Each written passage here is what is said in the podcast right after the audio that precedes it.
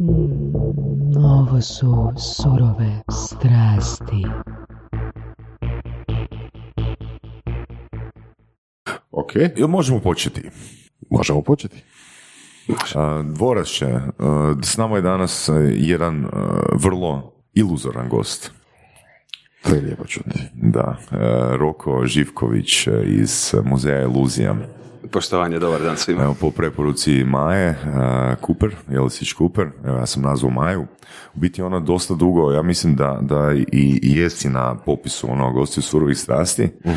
I eto, eto, mislim da je možda čak ovo i bolji moment da pričamo s tobom nego prije recimo dvije, tri godine. Sigurno, sigurno. Puno se stvari promijenilo u zadnje dvije godine, e, firma je narasla još više, puno se promijenilo, tako da ono, bit će gušće razgovarati s vama. Ajde, super, super. Pa evo, uh, malo smo prokomentirali prije, prije početka snimanja, um, di si rekao, di si rekao da je zapravo bi bilo dobro ovoga mm, otići u korijene, u neke temelje, ono zbog čega si danas tu di jesi. E, pa si spomenuo da si radio ovoga u marketingu, di si imao dosta dobru plaću za hrvatske uvjete, ali nije bila dovoljna.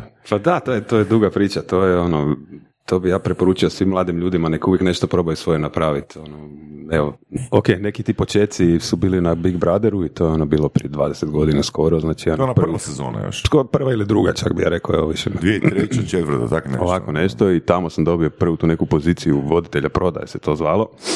E, Lijepo je zvučalo, ali u principu se radilo o oskrbi onog dućana unutar Big Brothera. Tako da ono, dostava se robe unutra, paženje da li nešto istekao rok trajanja. vodi- to radi voditelj prodaje. Ma da, mislim, lijepo je zvučno ime, ali nije baš neki krasan posao. E, tako da, ono, paziš na te etikete unutra, da li su dobro da oni mogu kad, ono, kad kupuju, da mogu provući, e, ne znam, da li je tost istekao rok trajanja, pa da staviš novi unutra i tak, znači, ono, baviš se cijelim tim dućanom i pokušavaš to više napraviti da imaju neki branding, znači da actually dok oni jedu, da sa tamo nekakvim producentima kažeš da uđe, ne znam, neki brand unutra i da se Ok, snimi i to. da... Pa možemo, pa možemo zapravo malo i o tome. Uh, koji su sve, ako se sjećaš, bili onak, e, ajmo reći, izvori prihoda, revenues, uh, ono, od uh, Big Brothera? Kak, kak u biti isfinancirati projekt poput Big Brothera? Da, pa dobro, oni, znači svaki, ono, svaki proizvod koji je ušao Big Brother unutra je Ok. u principu sponzoriran i Sve od ne, oni namještaja potpisuju do već, svega, da. Tako da oni u startu već potpisuju neki on air time koji bi trebali dobiti i to kojim koje to RTL u televiziji u tom trenutku mora osigurati e, on air time bilo to kao kroz live ili nešto, tako da ono uvijek su nekakvi screenshotovi dok on jede neki proizvod, pa onda se ono zoomira na jedan od tih proizvoda dok on to jede, tako da ono, to je jedno 20% emisije mora otići više manje na to. Ok. Um, ali mislim isto jedno zanimljivo životno iskustvo kroz taj Big Brother, jako puno ljudi tamo unutra upoznaš uh, i dan danas stvarno imam prijatelje iz tog Big Brothera, tako da mm, ono, zanimljivo životno iskustvo baš taj Big Brother, ali stvarno ono, rad tamo je otprilike od jutra do, do mraka svaki dan i tamo si cijeli dan dok ovi smišljaju nekakve izazove za njih, dok produkcija smišlja kako će izveznuti, kako će izbaciti, a ti smišljaš Čekaj, kako hoćeš reći da nije skriptirano sve od početka do kraja? nije, nije skriptirano, nije skriptirano. Ide nekim svojim tijekom, pa se možda ono malo doda plus minus, produkcija se poigra, ako neko baš plaća unutra i cvili, pa se onda poigraju s njime. To kad kažeš pa igraju se zvuči onako ono zlo. Pa nije zlo, ali ono, nađu način da, da, da, da, da, ga, izbace, da, da ga izbace van. A, dobro. Dobro, dobro. ok, a što ti je najvrijednije iz tog iskustva?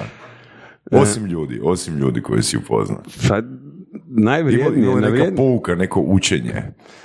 Pa, ne znam, teško mi je reći neko učenje, jednostavno ono, pokušavao sam tamo raditi, pokušavao sam biti dobar i pokušavao sam nekako ono, ne znam, probiti se tamo da mogu nastaviti dalje raditi na tom RTL-u i stvarno evo, neka kroz te neke sitne stvari i kroz sitne kontakte sa drugim ljudima, stvarno sam dobio priliku da idem raditi u prodaju RTL-a, što je ono, bio stvarno veliki uspjeh ajmo reći, jer ono, nema puno mjesta otvorenih i nije bilo na natječaj, ali nekak su me uspjeli izgurati unutra i onda tamo krećeš nekakvim asistent sales assistant e, na, na, prod, na RTL-u i čekiraš one spotove i čekiraš da li se to sve izvrtilo kako spada i stavljaš cijeli dan kvačice na nekakve papire. Da, to je opet isto pozicija voditelja prodaje. ne? Nije, nije, nije, to je sales assistant, ali baš u prodaj.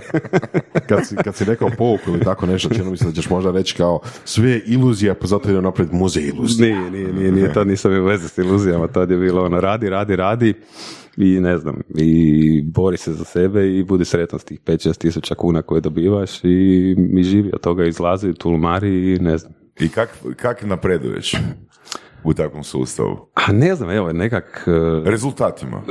Čak, čak ne bih rekao rezultatima, jednostavno se boriš, znači šta znam, pokušavaš biti dobar sa svima, ipak je to neki kolektiv tamo od 15 ljudi. Mm, Ja kad sam i došao, bilo je velika promjena onda na, na RTL-u, jer se tamo Nova TV je krenula sa svojom, tako da cijeli više manje direktorski odjel prodaje je otišao s RTL-a na novu TV u tom trenutku. Em, tako da su opet svi došli novi direktori, nekak se izmijenila cijela ekipa, pa ja sam tamo opet bio nekakav sales assistant i šta znam, stavljao sam te kvačice cijele dane dok nije došla prilika da mogu postati, ne znam, sljedeći korak, a to je nekakav sales na, na, na RTL-u. Kad sam počeo dobivati svoje, ajmo reći, klijente, to jest medijske agencije, Dobro. s kojima onda imaš dnevnu komunikaciju. e, E sad, da li je za to bitan fakat skill ili opet se vraćamo na riječ networking? Ono, da li si ti, ne znam, 5-6 godina skupljao kontakte, družio se s ljudima, tulumario i tak dalje, ili... Pa taj si- svijet marketinga, ajmo reći, jedna čudna biljka, ajmo je tako nazvati. Ja sam ono, ne znam, u 10% muškaraca, ajmo reći, koji su u cijelom marketinškom svijetu, 90% je žena. Onda je dosta lako napraviti taj cijeli networking tamo i dosta se lako sprijateljiti sa tim e, tisuće tih žena tamo i ono, postati nekakav dobar kolega njima, ali Mm, ono što sam ja, ne znam, kroz nekakvih šest mjeseci učenja, to je jedan taj program koji imaš na RTL-u gdje ti unosiš te spotove, gdje ti pišeš mailove, gdje ti kažeš ok, sad se izvrti ovaj spot 100 puta, ubacili smo ovaj 200 puta na te i te pozicije, bio je 50 puta na prvom mjestu, 100 puta na drugom mjestu, to se sve izvrtio, pratiš onaj AGB, da li se sve izvrtilo i nekako kroz šest mjeseci si ti više manje naučio taj cijeli posao i sad si blagajnica koja kucka više manje te spotove unutra i izdaje fakture za te iste spotove. Sad, ako čovjek ima i malo nekakve želje i volje i entuzijazma, onda to jako brzo dosadi jako brzo dosadi i više nije gušto nositi te spotove, jer više manje svaki dan isti posao. Ne? To za marketing već par puta je spomenuto bilo u svojim sastavima, čini mi se, ali zašto misliš da je tako? Zašto misliš da je tako malo muškaraca u marketingu? A ne znam, jednostavno nekako ženski svijet, ja ne znam kako da drugačije opišem. Mislim, nisam ja onda ono, to zapravo nisam ni bio u marketingu, nego je to ono, više nekakva prodaja i ja sam sebe uvijek nazivao tamo blagajnica želi ići na more, ne. I tako sam se osjećao u principu, ne. I tako, nakon nekakvih godinu dana jednostavno ono, shvatiš da, da ne nalaziš se više u tome, da moraš napredovati, da moraš nešto novo naučiti, jer ono, cijeli dan sjediti za tim kompjuterom jednostavno nema smisla. I tak sam kroz, ono, kroz kontakte, kroz te agencije koje sam vodio, sam došao do razgovora za posao za Publicis, koji je u tom trenutku bio treća ili četvrta e, medijska agencija po veličini u Hrvatskoj, tako da otišao sam na razgovor i opet sam tamo krenuo od nekog početka, znači ono, tabula raza, ne znam ja ništa uopće kaj vi radite, ni šta se tu dešava, jedva da znam napraviti polu PowerPoint prezentacije i ono, naučite me, ne. Ovaj, tak, mislim, kad sam već dolazio u Publicis isto, ono, isto nije bio ni lak prijelaz, jer sam ono, kroz nekakve kontakte, kroz neke prijatelje, opet kažeš koliko bi plaću htio, koliko bi, kog- za koliko bi došao, onda se jako to brzo proći, onda kad dođeš ispadne da imaš 20% veću plaću od ostalih koji svi tamo sjede već pet godina. A, a mislim, a, a, a, a ne znaš ništa i onda, tako da opet imaš i otpor ljudi već dok si došao tamo i neće te ljudi naučiti, a ti se opet moraš boriti kroz to i fajtati tamo, ne. Ali kažem opet, evo, jako relativno brzo sam dobio nekakvi ono, veći broj klijenata od L'Oreala, od Sandoza, od uh, Nestlea, tako da i opet te kolegice sve te u marketingu nekak, ne znam, valjda sam ja uvijek bio simpatičan i i valjda sam znao što radim i sve to dobro tako na taj da način ti- da li si funkcioniralo. više onak, um, ne znam, hard worker uh, ili, ili onak lik koji onak voli se družiti? Više družiti, da, da, da. Ma mislim, na dosta poslova su me čak zvali ljenivac, tako da nisam ja nikad volio raditi 8 sati u komadu. Znači, ako bi trebao raditi posao, ja sam napisao to sve u 8 ujutro na papir kad trebam napraviti, do 11 je to bilo gotovo. Moj ono, work effort nakon toga drastično pada dole. Uh, i ono, kažem, Ok, mogu stisnuti u četiri sata. Odradio, odradio si ono što... uh, Ne, napravio sam sve i to sam napravio s excellencom, znači Da. napravio sam za pet, ali nakon toga jednostavno da ću ja sad sjediti, pa ću otići popit kavu, pa ću otići malo na ručak, pa ću se vratiti, pa ću još glumiti da radim od 5 do 7, to mi jednostavno nije posao, ne, znači ne moram ja tamo sjediti 10 sati da bi se pokazalo da ja radim, ja taj posao mogu napraviti u 4 sata, mogu napraviti u 10 sati, nije problem, radit ću cijeli dan. Ali, ali ono, Dobro, to sam, samo znači da si da je- izrazito uh, optimiziran dobro Pa to, vremenski, to, to, baš tako, evo, baš tako. Pa mislim, tako. pa meni je sasvim ok, uh, recimo, i mojim dečkima, ako ste vi gotovi do 11, odite doma, ne? Da, ma nije to, mislim, nije ni čak pitanje da odeš doma, nego ono, ali hoću da je svoj napravljen na posao. masažu, toplice, A nešto, di mislim, god. ali to mi je uvijek bilo važno, napravi svoj posao, napravi ga efikasno Mm. i ako je to gotovo, onda šta ti imaš nekome prigovarati ili sad da sjedim na poslu još 5 sati duže, jel? Mm. Ja pokazujem da radim time, a između toga sam bio 10 sati po kavama, mislim, to, Mm. znaš. Dobro, i čekaj, onda dolazi do, ok, opet si uh, shvatio da je taj posao čak i od 3 sata do 11 A repetitivan. nije, i nije, ono, nije, to nekad posao bio, mislim, u medicinskoj agenciji se nikad ne radi od 3 do 11, znači to je ono, to je stvarno bilo ubojstvo i u tom publici su i kasnije u direkt medij komunikacijama, znači ono, od pićeva koji traju dva tjedna i prvih 7 dana kao ti nešto istražuješ, a onda u 7 dana moraš složiti nekakvu prezentaciju pa se radi subotama, nedjelja, pa se radi noćima. Ok, daj nam samo malo oko tih pićeva uh, ispričaj, kakav je to proces? Recimo, ne znam, traži se, traži se ovoga rješenje, jel tako? I onda se pošalje poziv nekoliko agencija, jel Tako, tako, jel su ti tako. pićevi, jel su ti pićevi u pravilu plaćeni? E, u pravilu nisu bili plaćeni, ja ne znam da li se nešto bilo sad promijenilo u zadnje godinu ili dvije, e, dosta se radilo na tome da budu plaćeni, mm, inzistiralo se na tome da budu uvijek tri agencije maksimalno koje sudjeluju u tom piću, ali klijenti su to dosta kršili, gdje su mogli i pet agencija sudjelovati i nisu bili plaćeni, ali to je ono stvarno neki workload gdje te, ono, ti agenciji donosiš nekakav novi posao, moraš iskočiti, napraviti razliku od tih ostalih agencija, klijent u pravilu postavlja nekakva tri, četiri pitanja koja su njima važna i tu se pokušava doći do nekog odgovora, ali mislim u konačnici većina tih pićeva je dogovorena na večeri prije, ne? Tako da ako direktor agencije nije odradio svoj posao prije, onda je ovo što se radi i stavlja PowerPoint prezentacija je više manje uzaludno. I Tako da- Kakav je tvoj neki skor, ono, od 10 pićeva koliko si close A, a mislim, dobro, uvijek tak nekak sudjeluješ, evo sad me to pitaš to pitanje, ali uvijek. Na koliko večera si bio? Nisam, nisam nikad došao do te, do te, do te funkcije nikad nisam došao, bio sam ono, e, nisam ja taj koji je to Ti si više za, za ručak, za ručak. za ručak. Nisam, nisam, nisam došao do te funkcije, to ipak ono, direktor agencije određuje. Dobro, sad pitanje ono, da li si jutarnji ili večernji tip?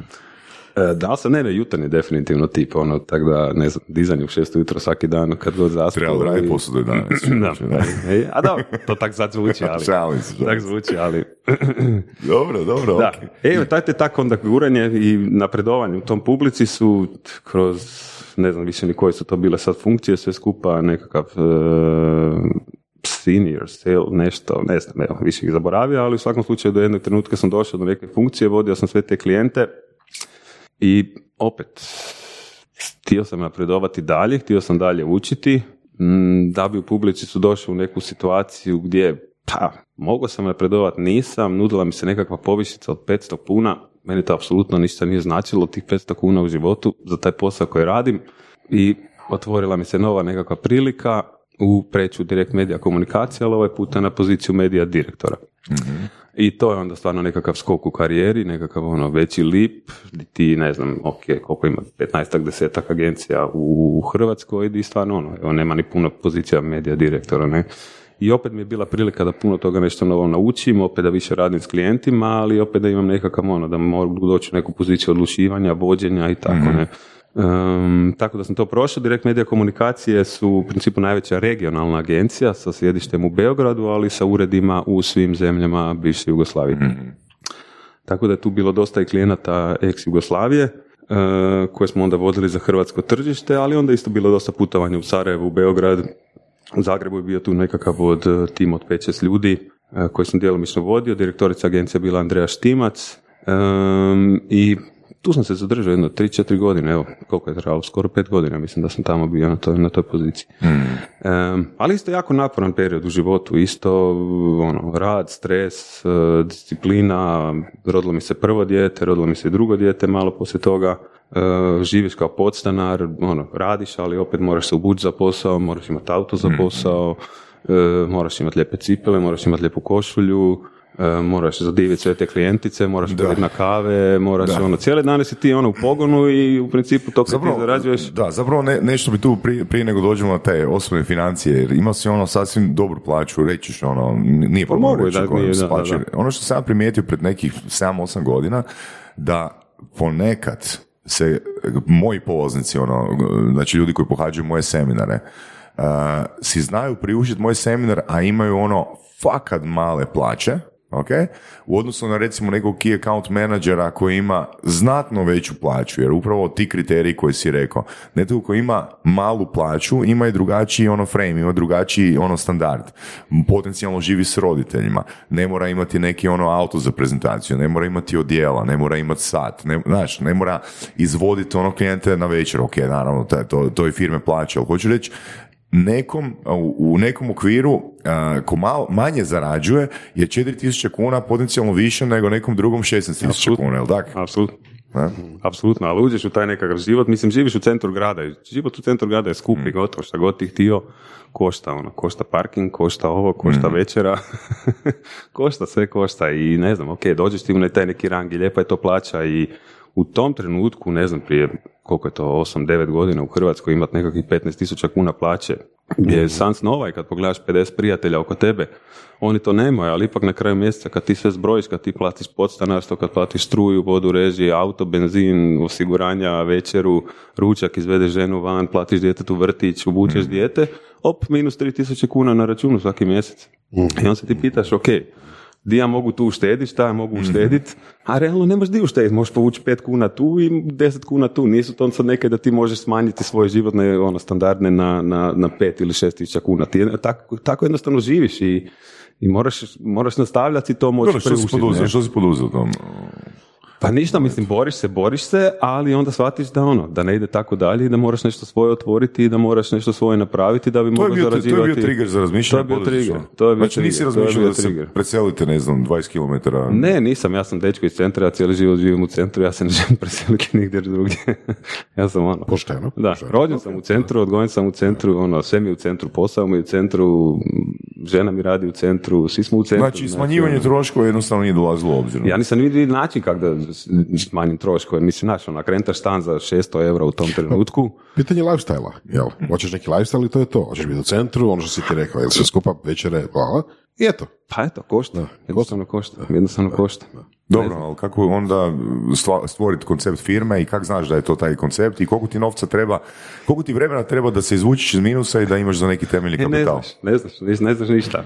Dobro. Mislio si neku ideju, znači ta prva čak ideja, bio sam na tim jednim od seminara sa direkt medijom komunikacijom i to je bilo, ne znam, u hipocentru, ja mislim. I Došao nekakav gospodin, čak mu ne znam više ni ime koje je prezentirao i on je u jednom trenutku stavio National Geographic, onaj Brain Games, i to je postao puštati pustio je 3-4 klipa iz toga i cijela dvorana, bravo, super, odlično. Ja se to gledam i nekako ono, tu mi je ta neka prva ideja pala kako to što je on sad pokazao, sve to skupa, kako to staviti u nekakav prostor, u nešto, ma mislim ono više je to bio kids entertainment, nekakav pokušavaš naći koncept gdje bi se djeca kroz nekakvu igru, kroz nekakvu zabavu, kroz nekakvo učenje, Koliko ti djeca tad imaju godina? mm, tri i jedno. E sad, da su imali 13 ili 15, bili razmišljao na isti način ne, u tom ne bi, trenutku? ne bi, sigurno, ne bi sigurno. Ne bi sigurno. Sigurno, to je ono, baš je to mora biti sklep, skup ono, svih životnih okolnosti da jednostavno dođe do toga, drugačije, drugačije, ono, nema šanse jednostavno. Mislim, da je supruga rekla u tom trenutku, kaj si ti ludi, jesi ti napušio, ništa od toga ne bi bilo. mislim, ono, mali milion stvari je taj, ono, da je bilo ko od prijatelja rekao, da, mislim, da, da, da. to su jednostavno ono tolike male stvari koje su, koje su utjecale na sve to da, da ono. Ali dobro, znači to je neka ta prva ideja. To je, bio, onda- to je bio okidač, ono kad si pogledao i što? Mislim, nije ti se ideja odmah rodila, ali ne, ti se ne, smjer. nije, nije, ali se smjer, rodio se smjer. Da. I tak je neka ono pukla ideja i sad sam ti ja krenuo lagano, ajmo poslovna Hrvatska pa da vidimo šta radi muzej prekinutih veza, kako to funkcionira. Ali ima li znači, to kad se pojavila riječ muzej? Puno kasnije, puno kasnije. Mhm. Um, šta radi, kako on radi, koja je firma koja ga uopće vodi, je li to uopće A ima koje su bile ideje, ako se sjećaš, ono, koje su to, točno bile ideje? Ok, muzej je došao puno kasnije. Ne, ne, nikakva nije bila ideja. Bilo je nekakav prostor gdje će biti edutainment, Znači- gdje će biti zabava, gdje će biti djeca, će se doći igrati i to će biti nekakav prostor koji u tom Znači, trenutku nije ni postojao U u gradu teoriji Zagrebu. mogla je biti igraonica, mogla biti moglo sve, biti... da, moglo biti ok. Mhm. sve, moglo biti sve. Um, I sad nekako ovaj, ja pišem sve te nekakve poslovne planove, ja to stavljam sve na nekakav papir, gledam kako bi se to moglo napraviti, sad ja to sve crtam, ono, igram sad sa tim poslovnim planovima i to sad sve super izgleda u tom poslovnom planu, ono, 10 od 10 bi ja to nazvao, ono što god staviš unutra i kako god staviš, super, sad stavljaš neke brojke, sad te treba posjetiti 30-35 tisuća ljudi da ta cijela priča funkcionira. I sad, ok, 35 tisuća ljudi, pff, koliko je to ljudi, to treba doći tramvaj ljudi svaki dan unutra, ono stadion napuniti, kako ćeš to napuniti kroz godinu dana i sad te sve brojke te plaše, ti nemaš pojma koliko actually ljudi vlazi unutra i šta se dešava. Imate fantastičan proizvod ili uslugu? Ne znate kako probiti gatekeepere? Sastnici.com. Mi probijemo gatekeepere, a vi zaključujete posao. I onda kako u tom trenutku sam ono bio tekućem iz maksan do kraja, znači ono ima minus, nemam ništa u životu, posjedujem jednu televiziju i tenisice, e, Čekaj, odijela, Zaposlio- odijela košulje si prodao. Ono. Nisam, imam ih na sebi, ali mi trebaju. Ne? ali otprilike, znaš, ono, nema, nemaš ni živiš u podstanarskom stanu i samo je tvoja televizija, ne, nemaš kaj, kad se seliš, nosiš kofer i toliko, ne. Ovaj, e, sam počeo pičirat ideju prijateljima, ne. Aha. Tako da sam prvo pišem prvom prijatelju, on je rekao da sam totalni luđak, da kakva je to glupost. Drugom, Zanimljivo. da, Želiš li ga imenovati? ne želim, ne želim, to ćemo preskočiti. To ćemo preskočiti. propala investicija. Da, da, da bi u jednom trenutku došao Tomislavu, znači Pamukoviću, koji je rekao, ok, sounds good, ono kao, pa zašto ne, pa ajmo mi pogledati nešto možda slično, nešto šta ima vamo tamo, ajmo tri tehnička muzeja, pa ajmo vidjeti šta će, se, šta će se iz toga razviti. Tako smo mi sjeli možda u avion, otišli u Edinburgh, na 3-4 dana posjetili tamo tehnički muzej, posjetili tamo tu kameru Obsekuru koju imaju i još jedan na povratku blizu Londona. Malo to pogledali, malo stajali ispred, malo pogledali broj ljudi koji ulazi unutra, kolika je cijena karte, kako to uopće funkcionira, kaj ljudi unutra rade. I vratili se nekak pun ideja i puno oduševljenja. I onako, super, ok, to je neki projekt koji bi sad stvarno mogli tu dofurati, ok, ajmo, ajmo početi raditi na tome, ne? I sad ajmo od početka, ok, šta, nemamo firmu, to je Tomislav je u tom trenutku imao firmu, on se bavio dosta printom, e, isto je tako, on je više manje krenuo već u poduzetničke vode prije toga, mala agencija koja se bavila printom, koja se bavila dizajnom e, i na taj način, ono, dva, tri klijenta i na taj način je ono, borio se sa životom. E, ja sam postao onda suvlasnik te firme Metamorfoza i tu smo nekako krenuli od početka, a prvi ono korac, ajmo naći prostor, ajmo naći financiranje, koliko će to uopće koštati, ajmo naći eksponate. Tako da u tom trenutku smo počeli pisati jedan mail, a pogle ovo, i sad je tu krenulo kopanje eksponata sa svih strana svijeta, znači ono surfanje internetom koje je trajalo jedno šest mjeseci i probaj naći eksponate, probaju naći nešto fan unutra, našli smo arhitekta pa sa s njim počeli sve to prolaziti šta uopće može stati, za to vrijeme kombinirali prostor da on nešto malo crta, da se on malo nešto igra s time, tako da je to ono bio proces jedno od 6-7 mjeseci gdje smo mi pokušavali naći te eksponate, plaćali ih, naručivali ih, dolazili oni doma i pokušavali smisliti neki koncept koji ide, koji će doći tu. S obzirom da ste bili išli vani tražiti malo ideje ispitivati tržište i tako, i da su eksponati isto internacionalni, da li je od početka bila vizija kao ok, počet ćemo tu i onda se idemo širiti dalje? Ne, nije, nije, nije.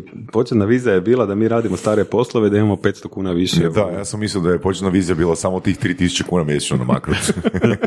da, to je to. da, tužno, ali to je ta, to je ta, to je ta. Tako da ono, mi smo u tom trenutku išli u Hamag Bikro da dobijemo nekakve kredite. e, I kako su vas gledali?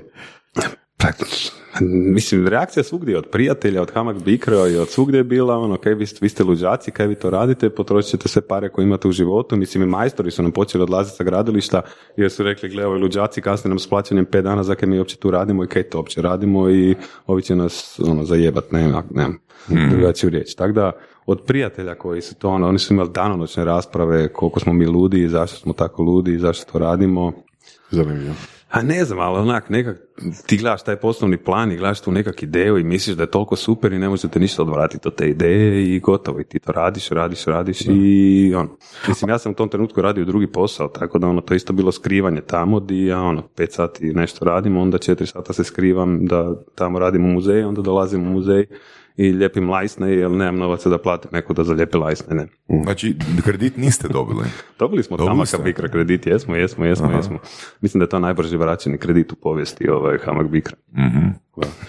Rekao si, ok, nije bilo puno razumijevanja, ljudi su mislili da ste ludi, a, ali opet, isto tako rekao si prije da je to puno malih sitnica koji su zapravo doprinijeli uspjehu. Jel? Da li to da znači da ste ono za dlaku zapravo izbjegli nekakve ono propasti? Ma to je, na kraju je sreća, ona i moraš imati puno, puno sreće da je to taj pravi trenutak da si ti, ne znam, glavna vijest ipak taj dan na, na dnevniku, a da nije, ne znam, bomba eksplodirala u nekom gradu. To su ono toliko mali sitni detalja da ti dobiš i taj PR i da ljudi se samo sviđa taj proizvod i da stvarno, evo, ma mislim, ono, mogu ispričati taj prvi dan otvorenja gdje smo mi to, ok, otvaramo muzej, nema klime u muzeju, vani je 40 stupnjeva, mi nemamo novaca za klimu staviti unutra, ne, ne može. Znaš, nam treba 100 tisuća kuna, mi, mi, mi ono, nemamo te novce, ne. E, Da, tog se sjećam, tog se sjećam da su ljudi malo žalili da, a, da mislim, vruće. bilo je vruće. A, A, mislim, potkrovlju je vruće i ono, mi nismo očekivali da će unutra sad baš ući tisuću ljudi prvi dan. Ne? I kao ujutro mi u 12 otvaramo, sad je sve to došlo, mislim, ok, preskočili smo taj cijeli dio i dostave eksponata i dolaska eksponata i mi sa Tajlanda naručujemo igrice, mi potpisujemo ekskluzivni ugovor o distributerstvu za Hrvatsku, sad smo mi distributeri nekakvih igračaka, dolaze ono, eksponati sa svih strana svijeta, mi to unutra bacamo, mislim, to je ta ludnica, mama i tata nam čiste taj prostor od prašine, Super. a znaš, ono, pokušavaš neke sve skombinirati, nemate doma apsolutno zadnja tri mjeseca, mm, žena isto luda otprilike, di si ti šta ti radiš, ono, ti radiš stari posao, radiš novi posao i cijeli dan si tamo u muzeju pokušavaš to skombinirati, ne. I kak sam radio opet deset godina u tom svijetu medija, opet je to puno pomoglo pri otvorenju, di si ti ipak mogao malo više nekako nekog nazvat, pa će doći ovaj, pa će doći onaj. Mislim, uzeli smo mi je PR agencija, sve to da to pokrene i Alert nam je tu puno pomogao kao PR agencija. I vodili su sve to, ali opet imaš nekakav backdoor entrance u cijelu tu priču i ljudi će doći zato što si ti to otvorio, ne? E, tako da ono, medijski exposure je bio through the roof, ono, nema di nismo bili od live i taj live kad sam imao na novoj TV prvu večer, ono, krcat ovak muzej unutra 100 stupnjeva, znoj curi sa mene, ja sa Dorijanom Melezovićem uvježbavam live iz te ame sobe. Znači, ja nisam se u životu toliko oznojio od stresa, od svega, ipak ono, cijeli život je on stake na tom live otprilike, Da, tak da, se, da. tak se osjećaš u tom trenutku, ne. Ali super je prošao taj live, evo, stvarno, ono, uvježbali smo ga dva, tri puta i ono kad je krenulo, nekako, ok, prošlo je sve skupa. E, I onda puno exposure puno ljudi, prvi dani, ono, muzej krcat od 0 do 24, mislim da on je imao otprilike, ne znam, da može primiti tisuću ljudi, u svakom trenutku je stajalo 300 ljudi više ispred ulaza da se naguraju. A ishod je bio u godini dana 35 tisuća. Ne, to je bio... to je bila želja, ishod je bio puta, ne znam, pet ili šest u prvoj godini, ne. Ovaj, e, tako da ono, to je stvarno, stvarno, stvarno bilo ludnica. Mi smo dobili takav PTSP, znači, od tih zapošljavanja tih ljudi, od tih ljudi koji rade na recepciji, ništa nije uštimano, mislim, sa to, znaš, ono, cijelo im je sto ljudi stoji, čeka u redu ispred, ti ne možeš više pustiti, a gore više se ne možeš pomaknuti u tom muzeju, ne znam kaj ni ljudi vide unutra. Tomo izlazi van sa keksima, ko će keks, ko će keks, dijeli vodu, mislim, ono, izmišljaš neka kako ćeš zabaviti te ljude ispred, ljudi čekaju po sati, pol vremena na ovoj vrućini. Da. Mislim, ludnica, ludnica, ludnica. Ali to- stvarno nekak, evo, postoji instant hit ovako, ono, ne možeš, ne možeš to objasniti zašto i kako. To kad pričaš, to da ste zabavljali ljude koji čekaju, to, to mi zvuči super zapravo na određeni način, a to je kad ono gledaš recimo američke filmove o nekakvim ono, ljudima koji su statili biznis ili tako nešto, pa kak se truže, trude svim ono sredstvima samo da ljudi ostanu, samo da ljudi dođu do njih, samo da plate nešto, da kupe nešto, jel? To mi je super, to mi je to je ko iz filma scena. Ali opet je onda došla ideja, ok, ne možemo mi sad dijeliti kekse, vodu, ono, nama treba neki mađioničar. Tuf mađioničar, Nema. pa izlazio sa dilema igricama, pa su ljudi slagali dok su čekali u redu. Ali to je sve neki ono, kroz dan, kroz dan ti si morao evoluirati tu ideju i biti step up, step up, step up, ono, od početka od šta si krenuo. Ali opet svaki dan ulazio neki inkom, pa si ok, mogao sad nešto raditi. Znači, od početka do kraja radnog vremena, ono, cijelo vrijeme su bili redovi. Cijelo vrijeme i to je tak Čovječe. trajalo jedno šest mjeseci, ono, non stop, non stop. Jel bilo, jel bilo kakvih ideja ono tipa da u određenom, ne znam, vremenskom uh, raz, rasponu podignete cijene? Na početku nije i nije bilo potrebe. Ono, mislim, najveći problem i mislim, možemo i to otvoriti temu malo kasnije, što smo mi ipak DOO, znači mi ne spadamo u nikakav, uh, ajmo reći, muzej, kao pod okriljem grada ili države. Mi kad smo otvarali, smo zvali to muzejsko vijeće da nas dođe posjetiti, da pogleda možemo li mi biti muzej. Mislim, najveća caka ako uđemo je što nema PDV-a na ulaznicu, što je opet Aha. velika razlika od 25%. Zanimljivo. Kasnije i kroz franšize cijela Europa ima smanjeni PDV na kulturne ulaznice, kao što ne znam, Kina možda ima tu 0 ili 5% ili nešto. Mi u Hrvatskoj to nemamo. Čak i u Srbiji je smanjeni taj PDV, mi to opet nemamo. Znači nama od svake cijene ulaznice 25% odlazi u PDV. Mi taj PDV nemamo od čega odbiti, ono što kupujemo, šta WC papir, Da, imamo da, najam da, da. i ono, znači svaki mjesec mi plaćamo apsolutno skoro puni PDV od tih ulaznica. Tako da je to užasno velika stavka u toj cijeni, a opet mi moramo biti profitabilni, moramo živjeti i moramo platiti 10 plaća i platiti najmove i sve skupa. Znaš kaj me je zanima, ok, uh, super, mislim, više manje, od, od, više manje od prilike znamo kako napraviti, naravno ako se stvari poklope, taj početni hype. Ali kako u biti, kad se taj hype ugasi, što onda radite? E, onda, Mislim, onda... Ne, ne nužno ugasi, nego ono smanji se. Ne, on se smanji. On mjesec, se, dva, tri. Ne, on se smanji, on se kroz šest mjeseci ili godinu dana apsolutno smanji. Mhm. Ali ono što je nama puno pomoglo u cijeloj toj priči su društvene mreže. Mhm. Ja svaka osoba koja uđe unutra postavi sliku na Facebook, stavi sliku na Instagram, da, Da, da, 50-100 da, da, da, lajkova.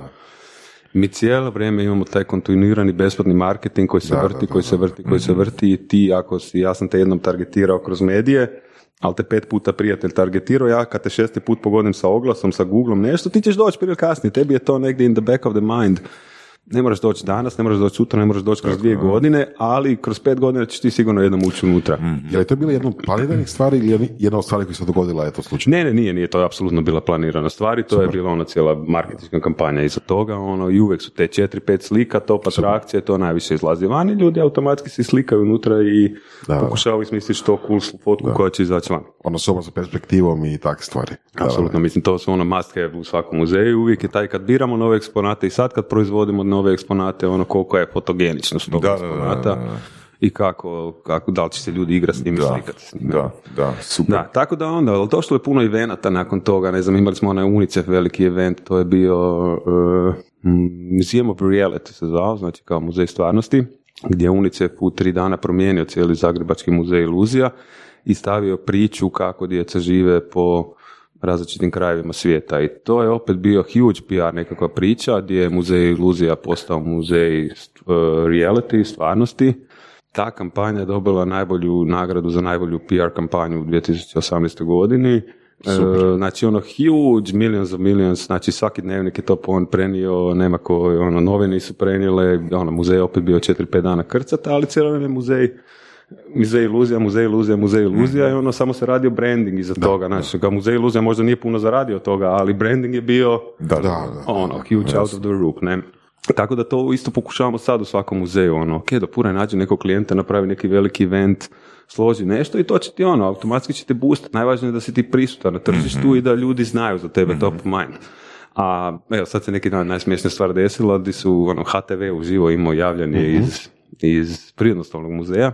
Javlja se sad kaže i u, evo, javljamo se uživo iz Prirodnoslovnog muzeja iluzija. Za- Zašto je ta žena to rekla uživo na, Da, da, da, da. da. na live na HTV, onak nema nikakvog Wow, smisla, da. osim da je već kad kaže muzej da, automatski dolazi Razmišljala reći iluzija. Da, da, da, da, da.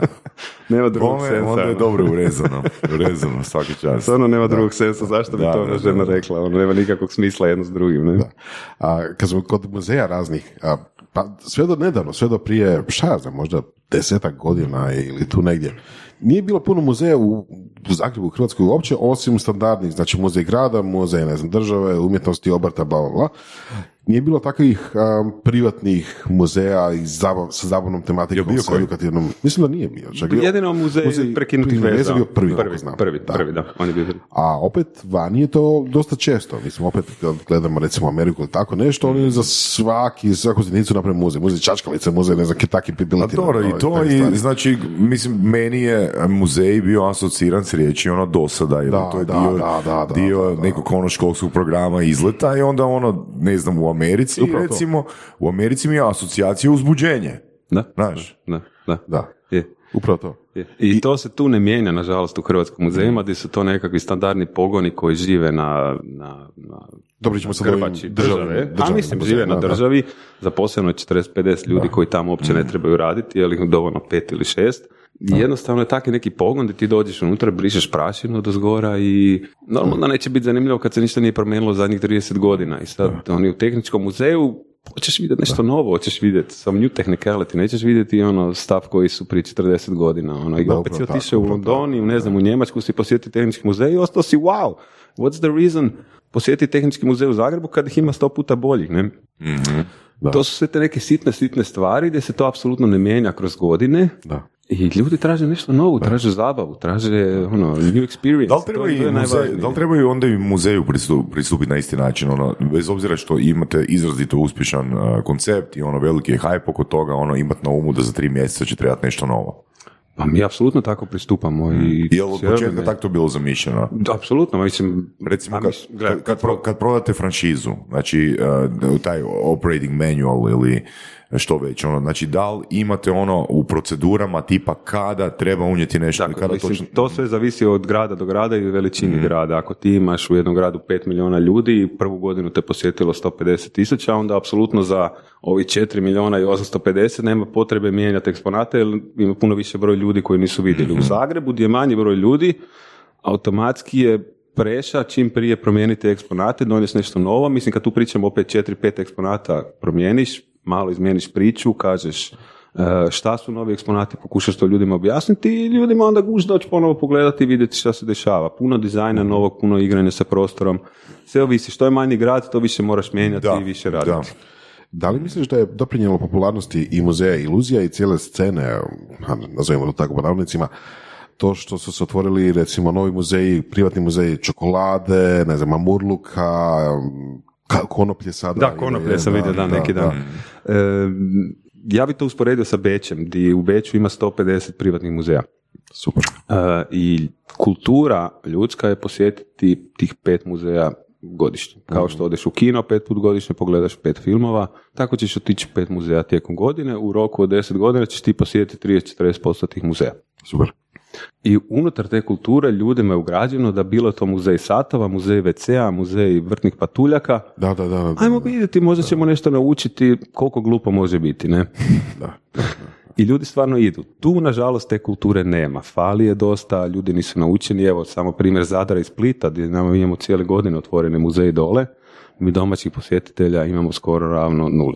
Znači, jednostavno nema nikakve ono, navike, nikakve, ne znam kako bi to čak ni nazvao, ono, kulture u konačnici da se ide posjetiti muzej. Da li misliš da bi bilo navike ili posjetitelja da je to muzej, ne znam, piva? Pa možda, ali opet imaš problem u Hrvatskoj što je jako mali broj ljudi i onda kad ti svedeš svoju target grupu na muškarce od 20 do 40, Znači veličina tržišta. veličina tržišta ti jako pada i više ne možeš ti otvoriti muzej piva jer će te može posjetiti koliko? 20 tisuća muškaraca koji voli pivo. Ne? Da, da, super, to je super tema, apsolutno super tema. Često pričam i sa Sašom i, sa, sa partnerima tako, jeli kako to poslovati u Hrvatskoj ako imaš nekakvu ideju koja je dosta onako široka i velika. Je, onda je lagano. tržište- Jer nama je 3 do 99, nama su djeca, nama su škole, nama su bake, dide, mame, tate, nas svako može posjetiti. Čim ti kažeš ja bi otvorio muzej mačeva, koliko ljudi u Zagrebu voli mačeve. Da, da.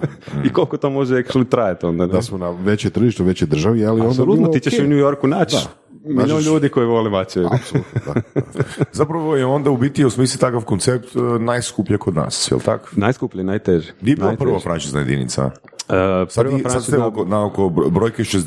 je, 60 Nismo, ne, ne, ne, nisi još ni 36 je. Dobro, ali one, vidio sam na web sajtu, ono... u- Da, ono su svi u gradnji i više manje su potpisani franšizni ugovori i u procesu su gradnje, tako da to je nekakva brojka koju bi trebali dostići kroz godinu i pol, recimo. Sad zadnje dve, tri godine tempo otvaranja bio jedan muzej mjesečno. Super, ne. super. Tijekom dvije godine. Da.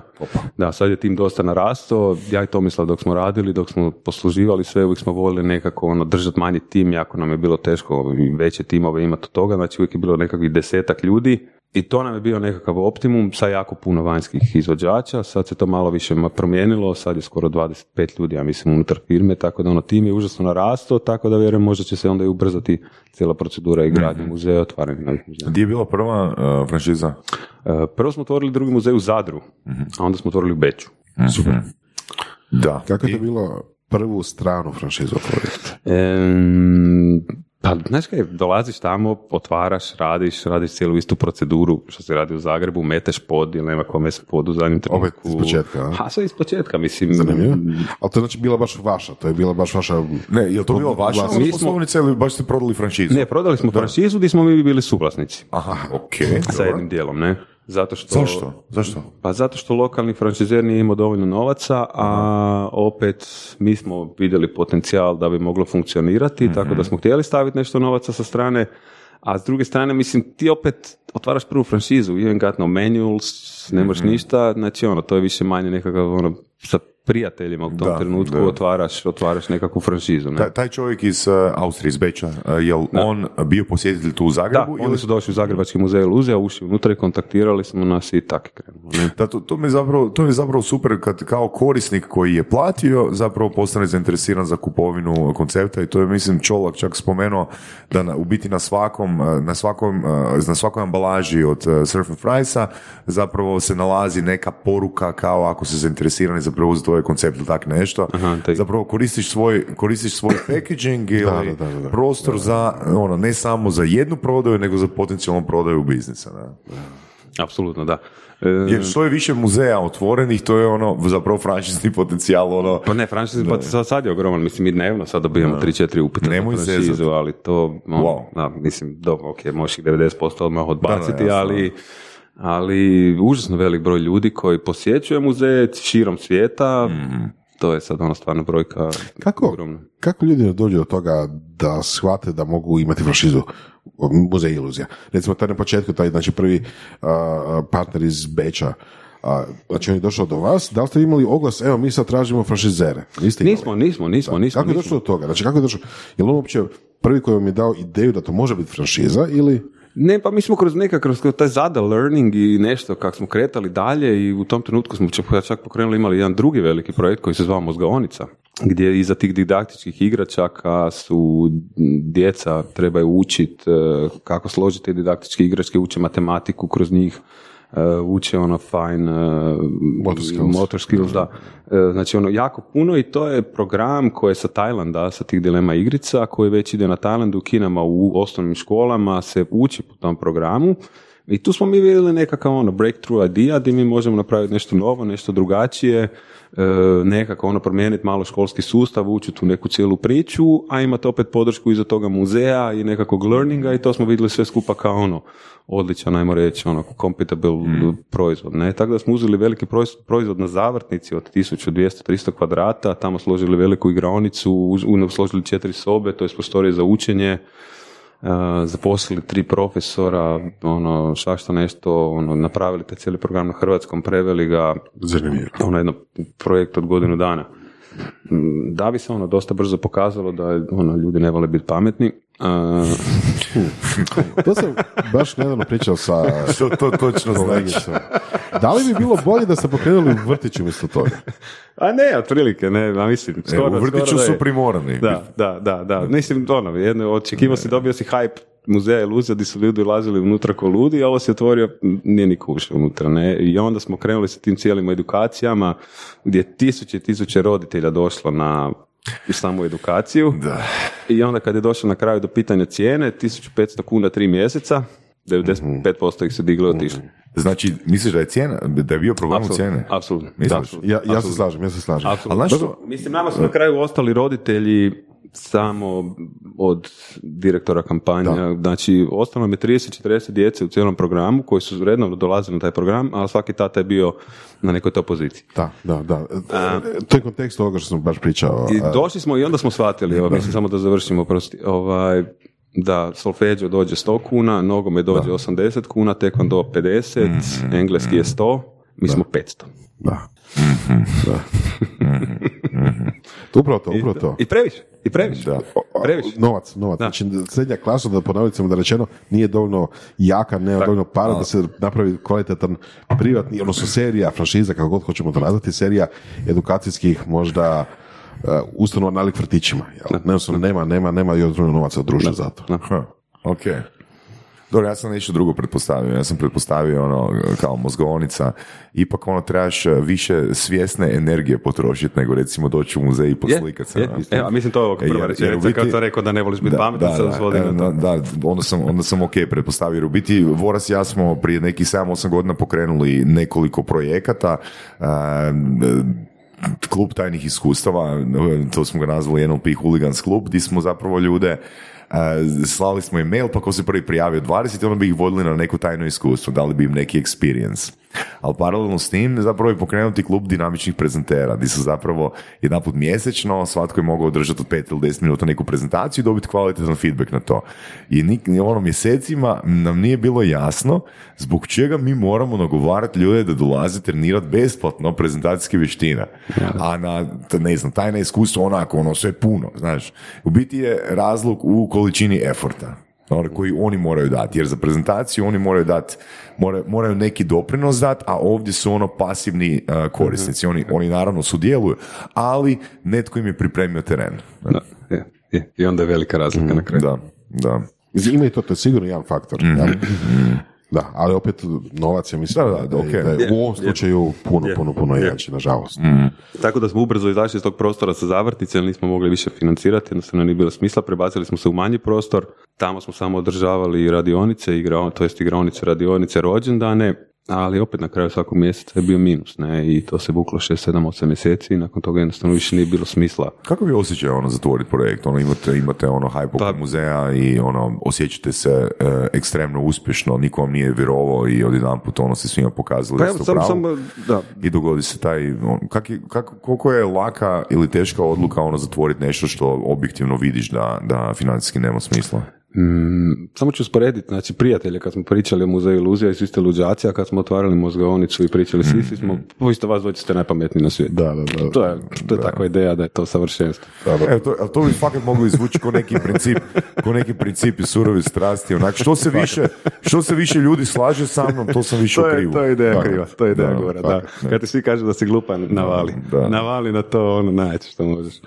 I to je stvarno tako bilo, ali i u tom trenutku, ok, užasno je veliki bio learning ono svega toga i mi smo radili, mi smo se usavršavali ko ljudi, ok, jesmo izgubili veliku količinu novaca u tom trenutku, ali smo jako puno naučili svega toga. Ali i dalje je muzej funkcionirao ko lud, da nas nije to toliko peklo i nije nas toliko bolilo iznutra i mogli smo se odmaknuti i reći ok, ajmo se mi primiti muzeja i ajmo da nam to bude 100% fokus. I onda je u tom trenutku i došao i Jonathan Cooper, ne, od Maje Muž, koji je rekao, ok, isto super je proizvod, je li mogu ja dobiti nekakvu ono major, master franšizu za, za Middle East, da ja to tamo počnem graditi. Jedna stvar, druga stvar, treća stvar, u tom trenutku su došli Nikolina i Blažen Kolarčević, oni Znači, u Hamburgu. imali ste, imali ste u biti dvije franči, frančizne jedinice već otvorene i onda dolazi Jonathan. U tom nekom trenutku, Da, evo ok. sad ne znam, ne znam točno, ali tu negdje da. I Jonathan potpisuje više manje Middle East cijeli, od, od Turske do, do Maroka, taj nekakav cijeli ono dio kolača i obvezuje se da će graditi veliki broj muzeja kroz godine, ne? Tako da onda počinje otvarati Oman, ubrzo otvara Dubaj, ubrzo otvara Super. dosta lokacije Kuala Lumpur i onda on uzeo Uh, tako da on je oformio svoj tim cijeli, našao svoje ljude, naučio kroz prvo ta dva muzeja, dva kroz nas i na kraju nastavio otvarati svoje muzeje, je onda Metamorfoza opet dobivala uh, dio prihoda, velik, veći dio prihoda od, od, od, od franšize. Zanimljivo.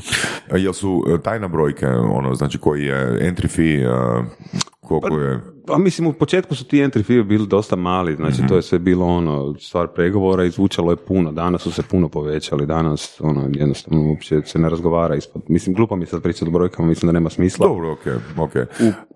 ok, ok, i još bi se samo vratio ono, e, rekao si da četiri, četiri upita dnevno, ajmo reći u nekom prosjeku primete, otprilike. što znači neozbiljan upit?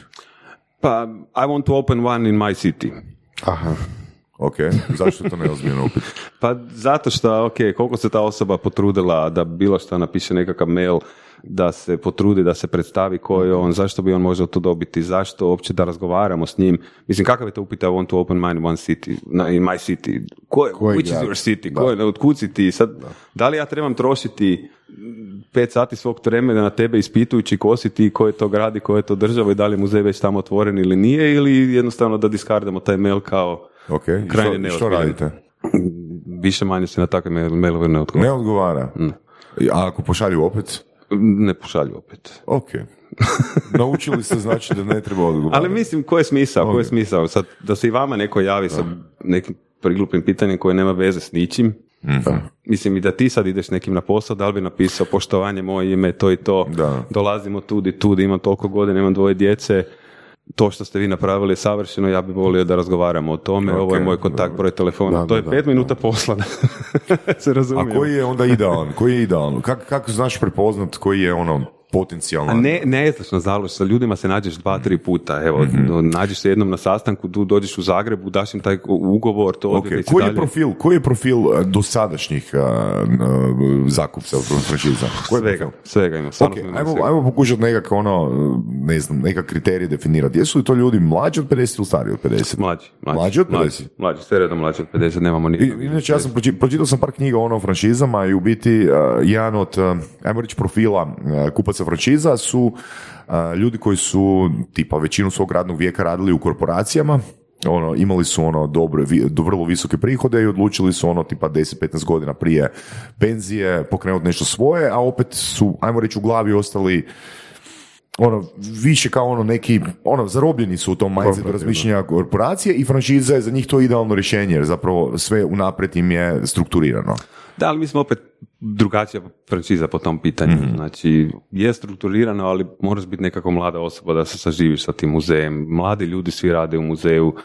Ljudi dolaze koji su mladi u muzej. Sve je nekako ono, ti taj happiness iz muzeja moraš jednostavno upijati u sebe. Ne možeš biti ne znam, staro gunđalo koje misli da će muzej funkcionirati. Ti jednostavno taj marketing, ako si ti star, pregazio se taj- marketing, moraš drugačije razmišljati, moraš ono, jednostavno naša franšiza takva koja jednostavno privlači mlađe ljude i tu su ti neki svi neki ljudi 30, 35, 40 koji su već razvijeni u nekom nek biznisu, vide svoj potencijal da bi to mogli raditi. Znači, ipak, a, ljudi koji im se javljaju su mako već imali nekakav biznis. Pa mora imati nekakav cash flow, mora imati nekakav income, nešto moraju imati, moraju se baviti nečim da bi uopće došli u, u, u opportunity da, da otvaraju nešto. Mislim, kad mi sad krenemo, maknemo se iz Zagreba i doćemo u veće gradove, rentanje prostora, polog za prostor, izvođenje radova, kupovanje eksponata, kupovanje franšize, hop, milion eura, nisi rekao keks. Milion eura. Pa isto koji je McDonald's. A, mis- a nije- da, za šta je? Milion eura je samo franšiza. Za šta za McDonald's? Pa da. samo To, franšiza. to je entry fee, na, za To je McDonald's. entry fee, to je da ti se ja javim na mail.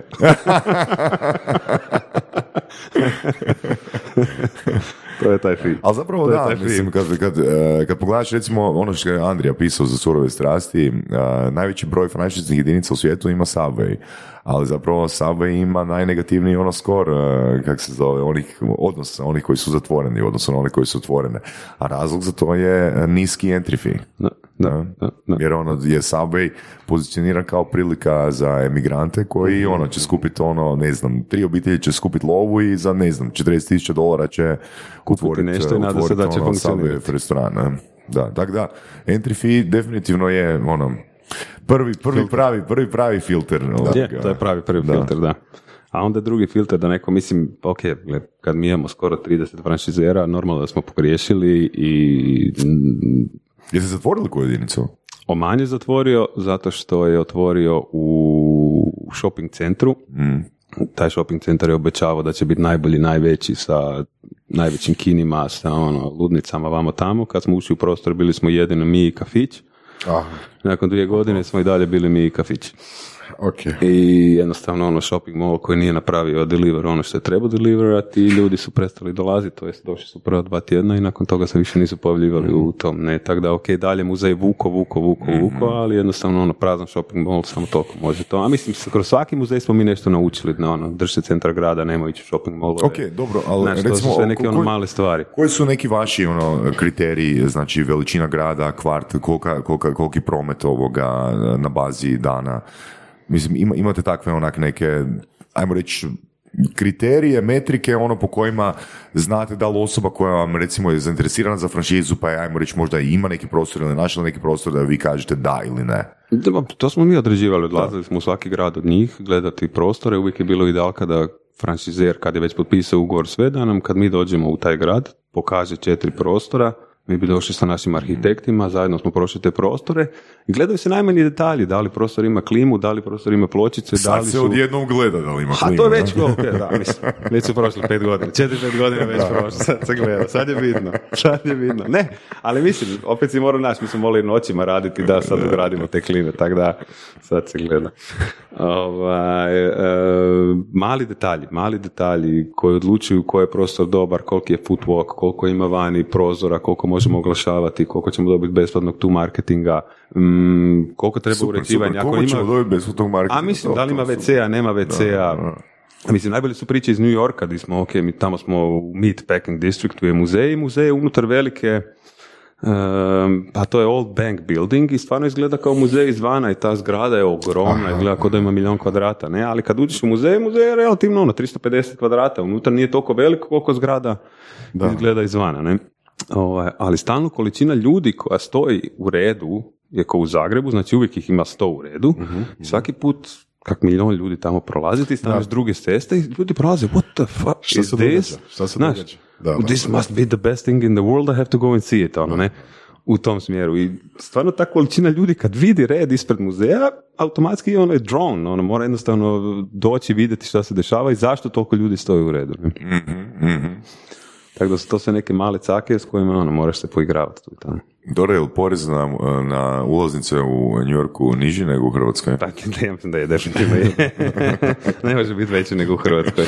Ali da, to je razlog zašto ljudi ne otvaraju privatne muzeje i zašto se jednostavno ne širi, jer jednostavno toliko je give out, a toliko je teško da ono uđe unutra. Mislim, kad odbiješ PDV, kad plaće odbiješ, kad doprinose sve odbiješ, kad najmove Ok. odbiješ. Znaš, ono, Evo, jednostavno evo. teško je, teško biznis može funkcionirati Ok, ajde, ajde zanima me ovak, re- recimo jedno pitanje, možda je bedasto, možda nije, ali onak meni pada na pamet. Tipa, da li više kao vlasnik franšize možeš zaraditi koji si prodao recimo tri franšize, ajmo reći New York, Beč i London, ili da imaš svoju jedinicu na top lokaciji u Zagrebu? Skoro da je dovoljno jedna franšiza u New Yorku. Da. A, jel da? Znači, dovoljno je jedna franšiza, ne, znači imaš svoju 100% sve je tvoje. je, Da, je. ok. Je, tu negdje, tu je negdje rank. Zašto se onda uopće zajebavati ono sa svojom lokacijom? A zato što je prva, zato što je naša, zato što je to ono, to je baby. To je baby tu koji je otvoren i ono, mislim, mi bi dan danas, razlozi. da, da, mi bi dan danas voljeli ono sad napraviti ono najveću atrakciju u Zagrebu, napraviti najveći muzej u Zagrebu, ali jednostavno ono, užasno je teško se sad pokrenuti bilo gdje, ili imaš nekakav prostor koji je idealan, koji nije toliko skup, i sad ok, ajmo ga graditi na trgu Bana Jelačića, ali nam treba tisuću kvadrata, hop, we cannot afford it, we cannot do it. Jednostavno, previše je najam tog prostora, a toliko nam više ljudi neće ući u muzej. I Sad ti vrijeme moraš tu nekako optimizirati, naći nešto idealno, ono, tako da ono, borba je jednostavno u Zagrebu si tu ograničen si, ne možeš se približiti više trgu jer nemaš ono, jednostavno su preskupi najmovi prostora i tako, tako da ono.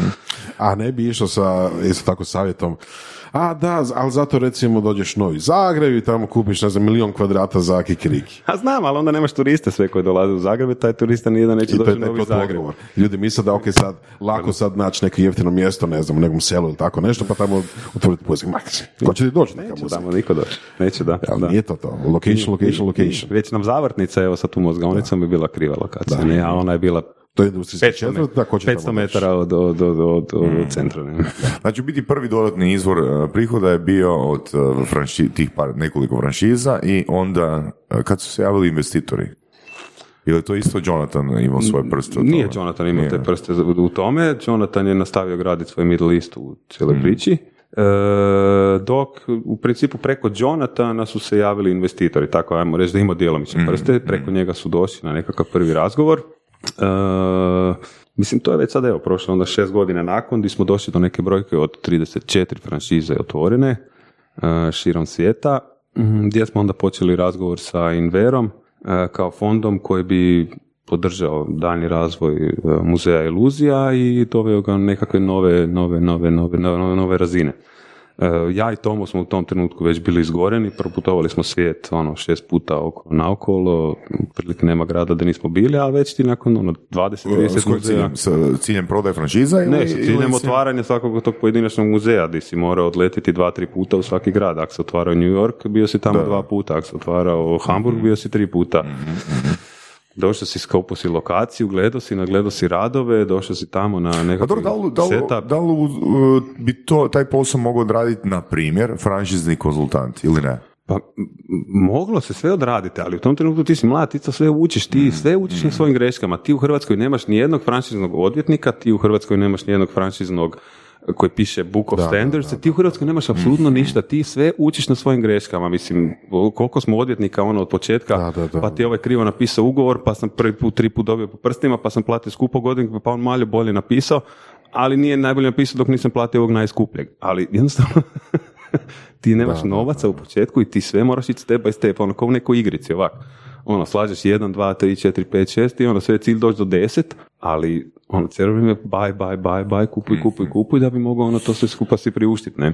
Tako da je cijelo borba, ono, cijelo vrijeme učiš na svojim greškama i pokušavaš to ispraviti, ono, jedna riječ ti je tu kriva u Ali što ugovoru. vas drajva u tom trenutku? Da li vas drajva, da li vas drajva novac, da li vas drajva uspjeh, da li vas, ili možda jednostavno vam toliko gori sve da jednostavno, ono, Ne, to je ko tač koji se Samo- pokrenuo, nemaš ti tu, mm, ono, mislim, drajvate, ono, drajvate što si sretan, što si uspio napraviti neki biznis, što te cijeli svijet traži, to te drajva, ono, što te, ne znam, svaki dan zove trojno, znači, imaš neki drive unutarnji, ne, ali jednostavno, ono, kako ćeš to propustiti, tak imaš to takvu priliku koju ti je neko dao, ne, ono, jednostavno grizeš, grizeš, grizeš i trčiš i želiš da se to, to otvori, dolaziš u nekakav New York i ono, stvarno otvaraš muzej u New Yorku, znaš, ono, to je treća ili četvrta franšiza, ono.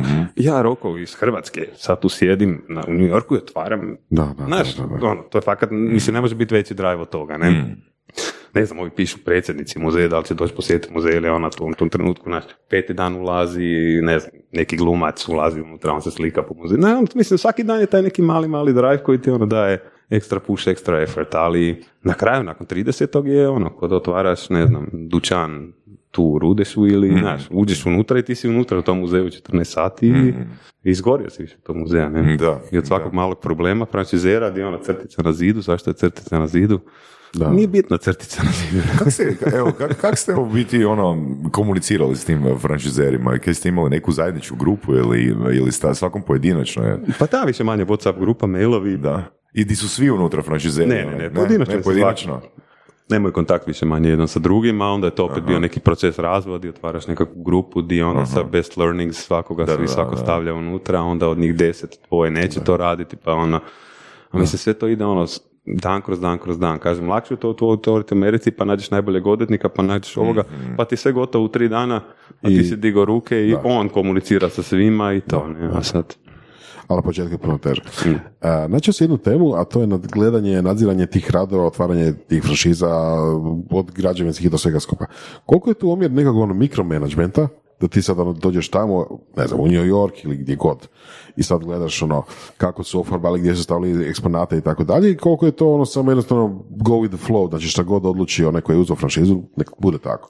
Ne, ne, ne može on odlučiti, ali jednostavno ako je, ne znam, je naš eksponat, ok, u tom trenutku sad mi već i proizvodimo naše eksponate, svi se proizvode tu u Hrvatskoj, znači zastupnici smo igara za sve te zemlje gdje potpisujemo franšizni ugovor, znači sad je cijeli know-how je tu u Hrvatskoj, mi proizvodimo web stranicu, mi kupujemo web stranicu, Aha, ok, a, mi to sve dižemo. To je sve ja zapravo radim- dio Enchifija. to je sve, da, to je sve dio franšize, ne, znači super. mi u neku ruku pokušavamo dati ključ u ruke, mi pokušavamo napraviti cijeli pitch, znači i za, i za construction workere, i za medijske agencije i sve to skupa, a lokalna ta osoba mora reći koji su ti ljudi koji će raditi, znači ja ne mogu naći majstora, to jest nekakvu firmu u New Yorku. Mora lokalac doći i reći, ok, ja predlažem ova tri, ajmo im dati ponude pa ćemo vidjeti kolika je razlika u cijeni i ko je tu najbolji da, to odradi taj da, cijeli da, posao. da, ne? Uh, Raspred eksponata i te se To stvari. sve mi su- crtamo, naši arhitekti tu lokalno crtaju i tamo lokalno. usklađuju. Oni moraju naći lokalnog arhitekta koji će onda potpisati sve te nacrte i dobiti žig i dozvolu u lokalnoj zemlji. Znači, ono, važna je ta ono mini komunikacija između franšizera i nas, gdje mi moramo sve dostaviti, ali on opet mora cijeli workflow odraditi lokalno na terenu. To je onaj najteži dio. Za, zašto mi ne možemo sad, zašto je jako teško otvoriti našu franšizu u drugom gradu. Prvo, mislim, majstori, pa lokali, pa otvaranje firme, pa to su toliko malih stvari i detalji gdje ti nisi iz tog grada, ako ti ne znaš te ljude, ako ti uopće ne znaš kog bi nazvao i di se okrenuo, onda jednostavno nemaš šta tražiti u tom gradu. Ne? Di je puno bolje onda naći lokalnog partnera koji će odraditi 90% tih stvari koje treba O, odraditi. da, sigurno. Pogotovo u sredinama kao što je Maroko ili tako nešto. Pa, ono. pogotovo, Šta ćeš tamo da, da, a treba ti jedan žig ti neko lupiti za otvaranje muzeja, gdje je ta osoba koja lupa žig, ne? Da, da, da. A mislim, ima i takvih to, gradova, ne? to, da, da, da. Super. Želite za svoj brand privući mladu generaciju koja provodi vrijeme u virtualnim svjetovima? Equinox je platforma koja omogućuje kreiranje multimedijalnog, gamificiranog sadržaja kroz tehnologiju proširene stvarnosti. Stvarajmo virtualne svjetove zajedno. www.equinox.vision Je. Tako da, ono, s te strane smo se odlučili za franšiziranje i tako... Dobro, ali ono, da li ste vi zapravo i u početku, ono, kad, kad ste vidjeli, kad ste doživjeli taj hype, imali u glavi, evo, evo, ovo bi moglo biti franšiza, ili niste? Em, Na samom početku. na samom početku, ne, nismo, ne, na početku nismo, uopće nismo imali ideju da bi to moglo biti franšiza. Ono. Ok. Čak imam jednu prezentaciju koju smo prezentirali Hamag Vikru, gdje smo stavili opening of new museums, jer je to ono kao, napravio sam ono SWOT analysis neku ono i sad je u nekom trenutku bilo ono u tom, ono šta ćemo više staviti u strengths, possibilities of further expansion, znači ono, ali to je bilo ono čisto da neke upišem, ali nijedno trenutku ono never crossed our my minds. I kak se u biti situacija mijenja eh, kad dolazi investicija? Što je E, to, drugačije? da, da, pa nisu, bili su dugoročni pregovori, to je trajalo jedno 6-7 mjeseci, sve skupa. Uh, došao cijeli novi management, nam je došao u metamorfozu sa novim CFO-om, CEO-om. Uh, plan je graditi više naših muzeja sa više zaposlenika, mm, puno se radi na razvoju novih eksponata, Dosta toga se promijenilo, ono, firma se promijenila sto na sat, na opačke se okrenula skroz. E, mi smo se malo ono, morali odmaknuti, malo step back. Ono, a gledaš da li svoje dijete kako se razvija, ne znam, jednostavno Tomo i ja više nismo mogli cope with ono, ono, sa pritiskom, sa svime, jednostavno nam je bilo teško, bilo je jednostavno, prerasla nas je firma, ja bi to tako nazvao i morali smo se mi odmaknuti, jer više nismo i znali ni, a više ono, nismo ni, Jeste, iskustva. je- jeste prije eh, pokušali riješiti svoj problem, tipa traženje adekvatne osobe koja bi vam uštedila nešto sati tjedno, ili?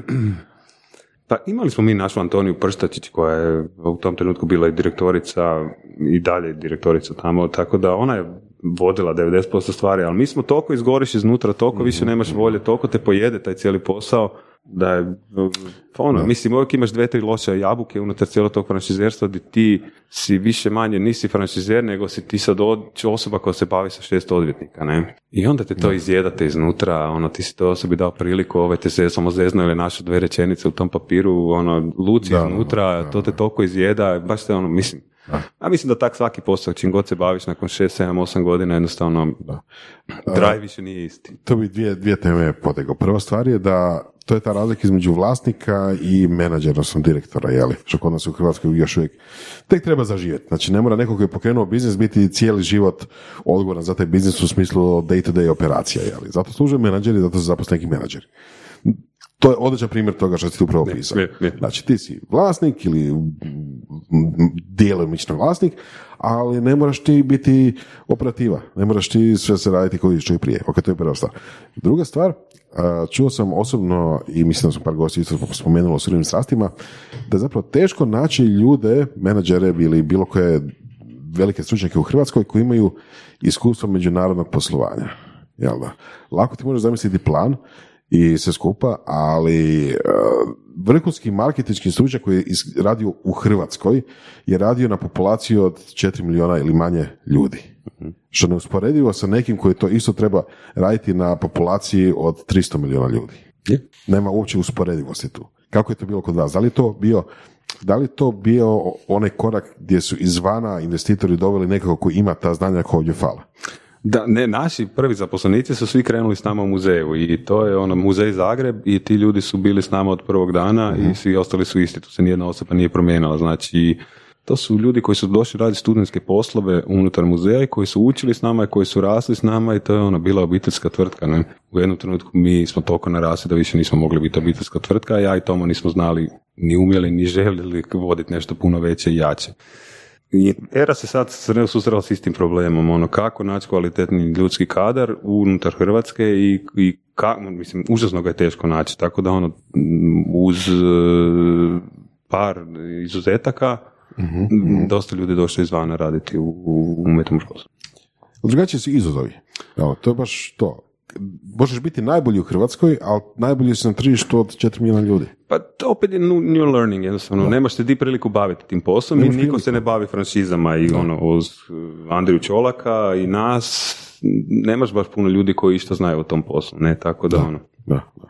Jako je teško, jako je teško, ono, baš. Dobro, mislim, već je, koliko, rekao bi, skoro pa deset godina se tržište educira oko toga i... Educira se, ali konačnici... ali da li, da li u biti se, e, koliko, ako ti imaš informaciju, koliko brzo u biti raste, a, koliko, brzi, e, koliko brzo raste taj interes prema, e, u smislu, koliko brzo se mijenja mindset ljudi, ok, i moje, moj biznis bi mogao postati franšiza u Hrvatskoj. Pa, jer, mislim, meni a je- Mhm. tu sve dolazi do brojki na kraju. Znači, ako će tebi, kako ćeš prodati svoju franšizu ako nemaš brojke koje su ono, a jedan kroz jedan, otprilike koje Jer su znaš, savršene? mislim, jedna od popularnih lektira surovih strasti koje smo objavili je uh, knjiga The E-Myth uh, autora Michaela Gerbera koji u biti zapravo govori o tome u kratkim crtama da bi svaki biznis, ok, generalizacija, ali svaki biznis bi trebao u, samom, u samim svojim temeljima biti zamišljen kao uh, da postaje franšiza. Ne nužno da treba postati franšiza, nego da postoji, da, je taj, da postoji taj operating manual i tak dalje. Da zapravo biznis nije biznis ukoliko ovisi o tebi. A u biti, fran- znači, gledanje svog biznisa kroz leće fran- potencijalne franšize je zapravo taj, ajmo reći, uh, frame u kojem se ti možeš taj svoj biznis vidjeti disocirano. Znači da nisi kao vlasnik unutra, nego da si od početka u nekom frameu menadžera. Znaš? Jer menadžer je netko ko je disociran. Vlasnik ti si unutra. Ne? Ne, ne, apsolutno se slažem s tobom i to ono, sad ovak kad kažeš, ono, mogu vidjeti tu perspektivu toga svega i trebalo bi, apsolutno, ako možeš stvoriti svoj biznis i razmišljati na taj način da si postaviš. Prije, prije otvaranja biznisa, ono, ovo bi potencijalno, ovo bi trebalo biti organizirano kao franšiza. Kažem, najteže je prodati te brojke. Ako ti imaš lijepe brojke i kažeš, ok, gledajte, ovo je posjetilo toliko i toliko ljudi i ja ono, očekujem da će isti broj puta sjetiti tebe, onda ono, ljudi mogu zagriz možda za taj proizvod. Koliko je roj? Ha, mislim, evo, neugodno mi reći da je u Zagrebu bio dva i pol mjeseca. Uh, vaš roj. Super. Dva i pol mjeseca. Zašto je neugodno? Mislim da će da, biti dva i pol tjedna. ok. Di to ima? A di to ima? Pa ne, ali gledaj, treba pričati više o tom, takvim stvarima. Znači, moguće je... Ne, jer nije poanta veličina entry fee-a, ne? znaš, ne, mislim, to, to je to, Mo- 100 kuna je puno, je, 100 kuna je puno za kavu, jel tak? je, je. Ali ovoga, ono, 100 tisuća eura je puno, ali nije 100 tisuća eura puno za, ne znam, vilu u elitnom kvartu, Pa jel nije, tak? nije, nije, Isto nije, tako, ono, milion eura je puno, pa nije jebemo sunca ako imaš roj nakon par mjeseci. Da, da. Je, je, je. Upravo to. Ono, to. samo staviti stvari u perspektivu. Ne, Da. da, da. Koliko je roj franšizeru? Pod, ono, neku pros- Zavisno od gradu i lokaciji, ali ono, znaju biti u prosjeku oko 8 mjeseci do godinu dana. Pa to je Solidno. To je sasvim fajn. Da. To je Ispod godinu dana, to je apsolutno... ono, da. kako god pogledao, super. Da, da, da, da, da. Znaš možda nešto o McDonald'su? Uh, samo da se sjetim, mislim da nije toliko brzo, ali u biti, uh, znači u knjigama o franšizama koje sam čitao uh, je zapravo roj se očekuje između 24 i 36 mjeseci. U, to je... Nije. Ne, ne, ne, ali uz uh, to da ti imaš sve troškove pokrivene i da si isplaćuješ plaću kao vlasnik franšiza. Kužiš? Znači da si uh, franchise owner, imaš za plaću. Znači ti imaš svaki mjesec, to, to je ukalkulirano u taj To više-manje maksimum, maksimum od- iz- između 24 i 36 mjeseci. Ne? Ali hoću reći, usporedbi sa muzeom iluzija, to je bar dupla, triput dulje. Uh, pa da, ali recimo, ok, mislim, i Andrija isto kaže da ako ti imaš, a naravno location, ako ti imaš dobru lokaciju u sezoni i uzmeš onaj najjeftiniji paket, uh, mislim da je to ona uh, portable ili ona montažna neka, da zapravo ako je lokacija dobra, ono koja je izrazito frekventna, moguće je roj unutar tri mjeseca. Ne? Znaš? Da, da. Tak da- A samo to frekvenciji broja ljudi koji će te actually posjetiti. Ne? I sad, dakle, mislim, 50 tisuća ljudi uđe u tri mjeseca, puta 20 dolara je milion dolara, kako god pogleda, ne? Sad, ako ti isti ljudi uđu dva mjeseca, Pa mislim, ok, onda je zapravo selling point, zapravo selling point ono, roj nakon ono, osam mjeseci. Pa tu negdje, da. da, Mislim, teško je bilo kome šta obećati, pogotovo na američkom tržištu, ono, ne smiješ to ni izjaviti, ni niti zapisati. Mm. Ako si to rekao čak, ono, da, da, in, da, ugovor, da, da, da, da, ne, ugovor. ubriču si ono, kuži. znači nema nikakvih obećanja ni ništa, ono. This is what you buy, this is what you get, but about the numbers, ono, ja ti ne mogu ni odat koji su zagrebačke brojke, ti ne bi smio reći, tako se u Americi radi, ne? Ok, ok. Da, tako da ono, what you see is what you get, a ti sad ako želiš staviti ispred vratiju i izbrajati, to je tvoj due diligence, ono, ne? Ok, e, kako danas izgleda vaš, e, vaš život nakon, nakon svega? Pa nakon svega, evo, dosta tenisa, dosta džima, dosta slobodnog vremena, ne znam, e, traženja sebe nekako, evo, ajmo to tako nazvati. Sad imaš vremena tražiti sebe. Da.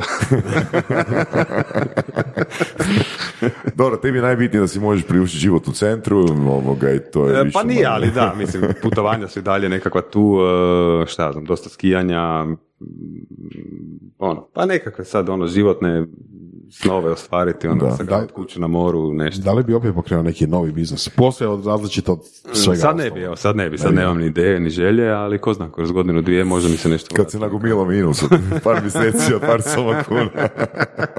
Back to basics, ono, prodajem cipele na njuškalu i to.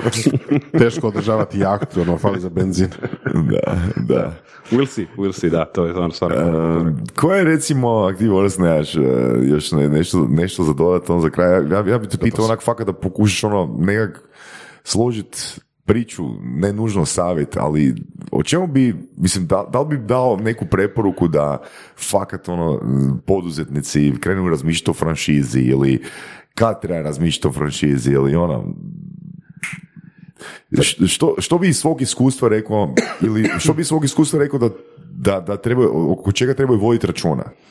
Ja bih samo rekao da dok su mladi i dok imaju 30 godina nek počnu raditi bilo što svoje, nešto što ih driva i nešto što im daje passion. Ako imaju bilo kakvog znanja u bilo kakvom poslu, samo im treba malo hrabrosti da se odvoje i da krenu raditi i novci će sigurno biti tu i garantirano će biti veći od onoga što zarađuju radeći kod nekog drugog. Tako da ono najveći problem i to ja vidim kod svojih prijatelja, kod masu ljudi je ta hrabrost, što nemaju hrabrost se odvojiti, što su uvjereni da je ta 6000 ili 7000 kuna plaća nešto bogom dano, nisu vidjeli ništa nikad drugo i pomaknuti se s te pozicije mrtve točke je najteže nešto u životu. Dalje je lako. A uvijek se možeš vratiti na taj posao 6000 kuna ako propadneš. Savjet. super. Da. Hvala ti na gostovanju. Hvala vama, Apsolutno, dečki, puno hvala, odlično. Hvala puno. Slušali ste podcast Surove strasti, broj jedan audio podcast u regiji. Ako vam se sviđa, lajkajte.